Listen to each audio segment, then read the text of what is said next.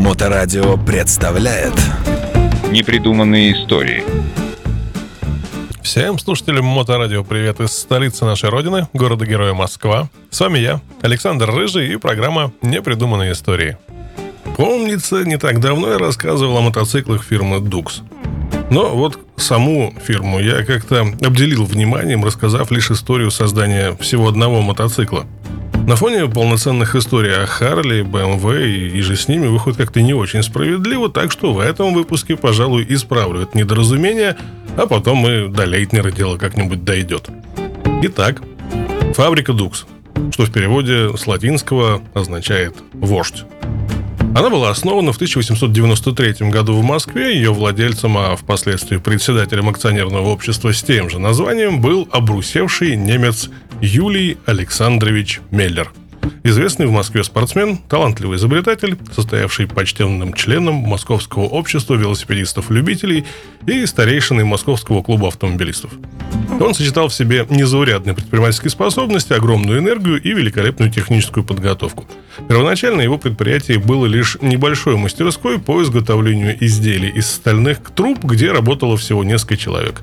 Но уже тогда оно выгодно отличалось от себе подобных, так как имело оборудование для нанесения гальванических покрытий. По желанию заказчика изделия меднились и никелировались, что придавало им весьма нарядный вид и защищало от коррозии. На второй год существования фабрики на ней развернулось производство велосипедов. Благодаря обширным связям была организована покупка комплектующих за границей, и выпускались и собирались они из импортных запчастей.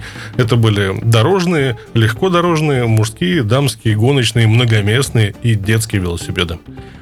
Конструкции год от года совершенствовались, ибо Юлий Александрович часто бывал за границей и внимательно следил за новинками, и также сразу брал их на вооружение.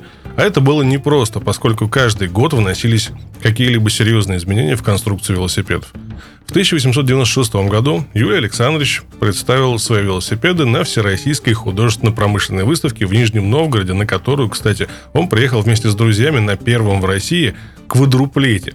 Это четырехместный двухколесный велосипед.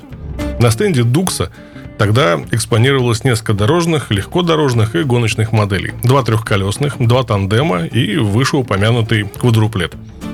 Московский велосипедный журнал «Циклист» в отчете о выставке писал: «Все велосипеды фабрики «Дукс» выглядели изящно, имели узкую каретку, раму модели 1896 года и весьма легкий вес». Конкурентом Меллера на выставке была фабрика «Россия» господина Лейтнера из Риги. За свои велосипеды Юрий Александрович Меллер получил бронзовую медаль выставки. В 1900 году фирма была преобразована в акционерное общество с уставным капиталом в 35 тысяч. К этому времени на фабрике работали уже 115 человек, ее обслуживали 3 паровых двигателя по 53 лошадиные силы каждый, ежегодно производилось около 1000 велосипедов. Имущество предприятия было застраховано на сумму аж 80 тысяч рублей. Страхование оказалось весьма своевременным. 20 декабря 1900 года в арендованном доме Соловейчика на Садово-Триумфальной улице, где разместилась фабрика, произошел пожар. Пострадало оборудование. Убытков насчитали на 6 тысяч рублей, но по сравнению с огромной суммой страховки это было не очень чувствительно для фирмы. Однако этот факт заставил правление акционерного общества подумать о собственном здании. С момента основания до 1900 года поменялось несколько помещений. В июне 1901 года под руководством архитектора Гиппиуса началось строительство нового здания фабрики по адресу Тверская застава, Ямская Слободка. Магазины фабрики работали в Москве с 1895 года на Неглинном проезде, а в Санкт-Петербурге с 1898 на углу Невского и Мойки. Продукция фабрики была известна и высоко ценилась по всей стране. На всероссийских выставках она не раз завоевывала призы и медали. На фирме работало конструкторское бюро, которое занималось вопросами освоения новых видов продукции и конструированием новых моделей велосипедов. В 1900 году членом правления АО «Дукс», капитаном в отставке Базилевским, был изобретен и запатентован первый российский образец военного велосипеда. По заказу самокатной роты русской армии была выпущена целая партия таких машин. В первые годы 20-го столетия предприятие стало интенсивно расширяться. Осваивались новые и новые виды продукции. Фабрика первой и единственной в России наладила выпуск железнодорожных дрезин с велосипедным приводом собственной конструкции. В то время подобная дрезина выпускала не более десятка фирм во всем мире.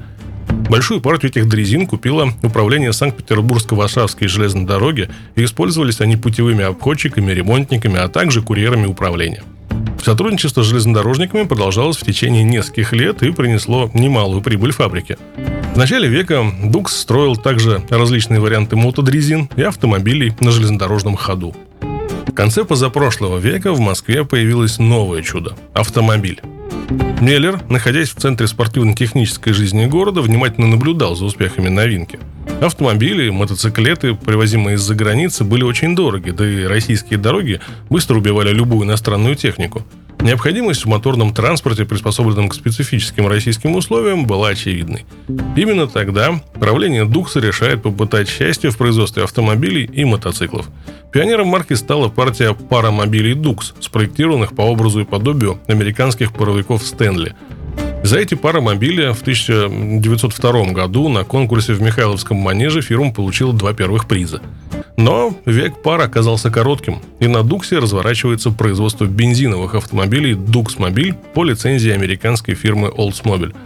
Это было сравнительно недорогое авто, стоившее всего 1800 рублей, но конструкция их вполне соответствовала запросам покупателей. В 1903 году была выпущена партия электрических омнибусов для московских гостиниц, оставив приятные воспоминания у старожилов. Надо сказать, что за всю историю российского и советского автомобилестроения фабрика «Дукс» была и остается единственным предприятием, выпускавшим и паровые, и электрические, и бензиновые автомобили, а также мотоциклы. В 1904 году появилась докладная записка по вопросу о расширении предприятия и увеличении основного капитала фабрики. В ней подводились итоги деятельности за истекший год и строились планы на будущее. Результаты деятельности были весьма впечатляющие. Фирма имела дивиденд 7% с основного капитала, чистая прибыль составляла 93 350 рублей при общем доходе 457 350 рублей.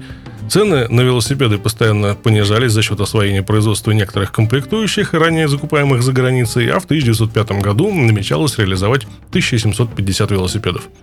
В докладной записке подчеркивалась выгода производства автомобилей, но желанную государственную ссуду на него фабрика так и не получила. Одновременно «Дукс» выпускал около десятка моделей велосипедов, но это производство, заложившее основу капитала акционерного общества, постепенно отходило на второй план. И на сегодня это все. За продолжением заглядывайте через недельку. Традиционно напоминаю, что этот и предыдущие выпуски вы можете прослушать в архиве радиостанции в любое удобное для вас время. А с вами были «Непридуманные истории», Александр Рыжий и Мотоклуб Хост. До скорой встречи. «Непридуманные истории» на Моторадио.